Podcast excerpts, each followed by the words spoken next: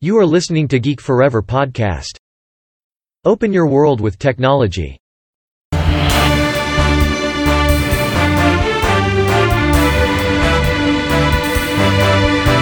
This is Geek Daily. สวัสดีครับ ผมดนทราดนจากดอดนบล็อกนะครับและนี่คือรายการ Geek Daily นะครับรายการที่จะมาอัปเดตเรื่องราวทางเทคโนโลยีรวมถึงเรื่องราวทางวิทยาศาสตร์ใหม่ๆที่น่าสนใจนะครับที่ผมจะมาเล่าให้ฟังผ่านรายการ Geek Daily นะครับสำหรับใน EP นี้เนี่ยก็มีเรื่องราวที่น่าสนใจจาก Harvard Business Review นะครับที่ผมจะมาสรุปให้ฟังนะครับในเรื่องของ brain machine interface หรือว่าการเชื่อมต่อกับสมองเนี่ยจะส่งผลกระทบต่ออนาคตของการทำงานอย่างไร ต้องบอกว่าในสถานการณ์ของปัจจุบันเนี่ยให้ลองนึกถึงนะครับว่าหัวหน้าเราหรือว่าผู้จัดการของเราเนี่ยรู้หรือไม่นะครับว่าเราเนี่ยให้ความสนใจกับการประชุมซูมครั้งล่าสุดที่เกิดขึ้นหรือไม่ หรือลองจินตนาการไปอีกขั้นนะครับ เมื่อ ลองนึกว่าเราเนี่ยสามารถที่จะเตรียมการที่จะนำเสนอครั้งต่อไปนะครับ โดยใช้เพียงแค่ความคิดของเราได้หรือไม่นะครับ ซึ่งต้องบอกว่าสถานการณ์เหล่านี้เนี่ยมันอาจจะกลายเป็นจริงได้ในไม่ช้าเนื่องจากเทคโนโลยีในส่วนของการพัฒนาการ interface คอมพิวเตอร์กับสมองหรือ brain machine interface เนี่ยกำลังก้าวหน้าขึ้นไปอย่างมากในปัจจุบัน ซึ่งต้องบอกว่า ในแง่ที่ง่ายที่สุดเนี่ยให้คิดว่า brain computer interface เนี่ยจะเป็นสะพานเชื่อมระหว่างสมองของเรากับอุปกรณ์ภายนอก ซึ่งในตอนนี้เนี่ย เราสามารถใช้เครื่องมืออย่าง EEG นะครับที่เป็นคลื่นสัญญาณทางสมองเนี่ยสามารถที่จะตรวจสอบการทำงานของสมองของเราได้ แต่อนาคตที่เปลี่ยนไปเนี่ยด้วยการใช้ประโยชน์จากเซ็นเซอร์หลายตัว แล้วก็อัลกอริทึมที่มีความซับซ้อนนะครับทำให้ตอนนี้เนี่ยเทคโนโลยีเนี่ยสามารถที่จะวิเคราะห์สัญญาณสมอง และแยกรูปแบบของสมองที่เกี่ยวข้องได้ ซึ่งจากนั้นเนี่ยการทำงานของสมองเนี่ยสามารถบันทึกลงไปได้ โดยอุปกรณ์ใหม่ๆนะครับที่แทบจะไม่ต้องทำการ ผ่าตัดฝังเข้าไปสมองเลยด้วยซ้ำต้องบอกว่าเดิมทีเนี่ย เทคโนโลยีอย่าง Brain Computer Interface เนี่ยมุ่งเน้นไปที่ช่วยเหลือผู้ป่วยนะครับ โดยเฉพาะผู้ป่วยที่เป็นอัมพาตเนี่ยสามารถใช้อุปกรณ์ในการช่วยเหลือตนเอง โดยใช้ความคิดของพวกเขาได้ แต่กรณีการใช้งานกับที่ทำงานเนี่ย ตัวอย่างเช่น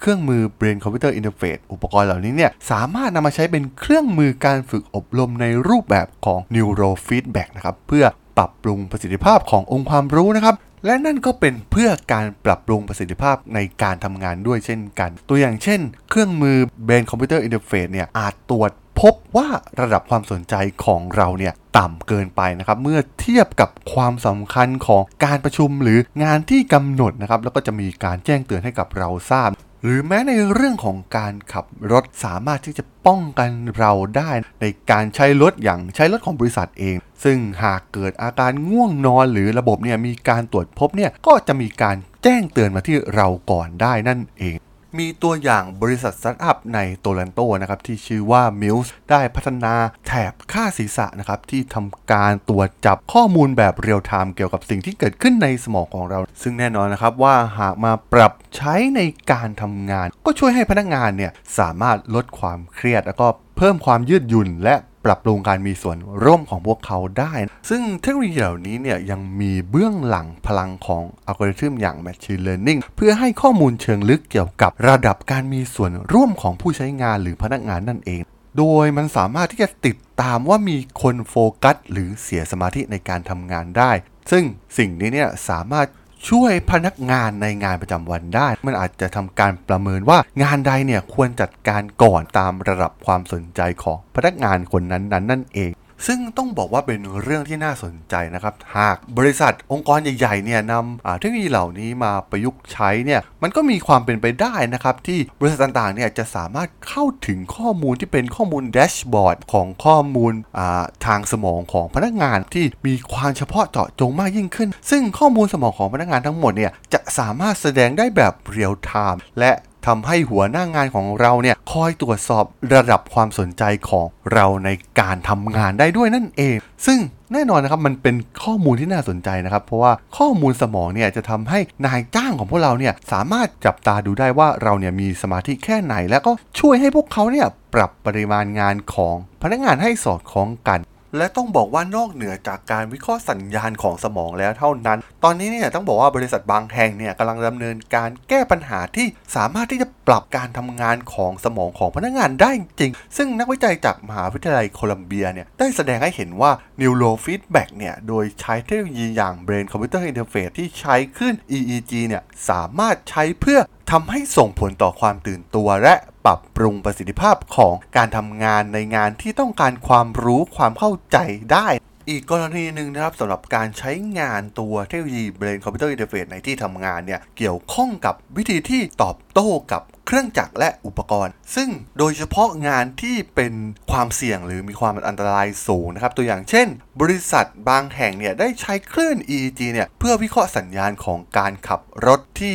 พนักงานขับรถเนี่ยอยู่ในภาวะที่ง่วงซึม โดยบริษัทที่มีคนงานที่ใช้เครื่องจักรที่เป็นอันตรายเนี่ยอาจต้องให้คนงานเนี่ยได้รับการตรวจสอบในลักษณะเดียวกันก่อนนะครับ ต้องบอกว่าความคิดของมนุษย์เนี่ยที่มีปฏิสัมพันธ์กับอุปกรณ์เหล่านี้เนี่ยถือเป็นคอหลักนะครับของเทคโนโลยีของ Brain Computer Interface เนื่องจากเทคโนโลยี Brain Computer Interface เนี่ยทำการสื่อสารโดยตรงนะครับระหว่างสมองและอุปกรณ์ภายนอก ซึ่งในอีกไม่กี่ปีข้างหน้าเนี่ยเราอาจจะสามารถควบคุมงานนำเสนอ PowerPoint หรือไฟล์ Excel ได้โดยใช้สมองของเราเท่านั้น ซึ่งในทางทฤษฎีเนี่ยเมื่อเทคโนโลยี ก้าวขึ้นสู่จุดสูงสุดจริง ๆ เราอาจจะได้เห็นพนักงานเนี่ยใช้เทคโนโลยี Brain Computer Interface เนี่ยเพื่อเขียนบันทึกช่วยจำหรือรายงานในที่ทำงานเลยด้วยซ้ำนะครับนอกจากนี้นะครับเรายังสามารถที่จะจินตนาการถึงสภาพแวดล้อมการทำงานที่สามารถที่จะปรับให้เข้ากับระดับความเครียดหรือความคิดของพนักงานได้โดยอัตโนมัติเทคโนโลยีอย่าง Brain Computer Interface เนี่ยสามารถที่จะ ตรวจจับสภาพจิตใจของพนักงาน และปรับอุปกรณ์ที่อยู่ใกล้เคียงให้เหมาะสม ตัวอย่างเช่น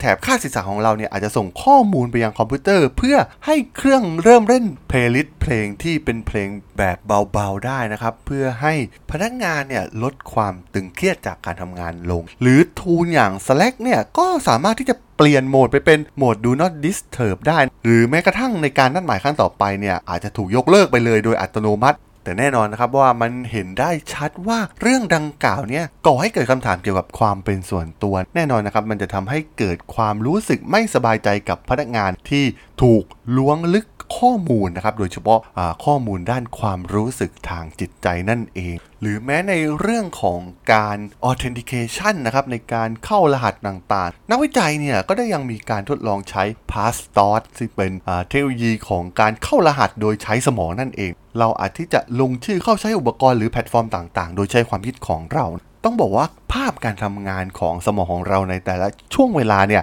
มันมี pattern ที่ไม่เหมือนกัน การที่เรานึกถึง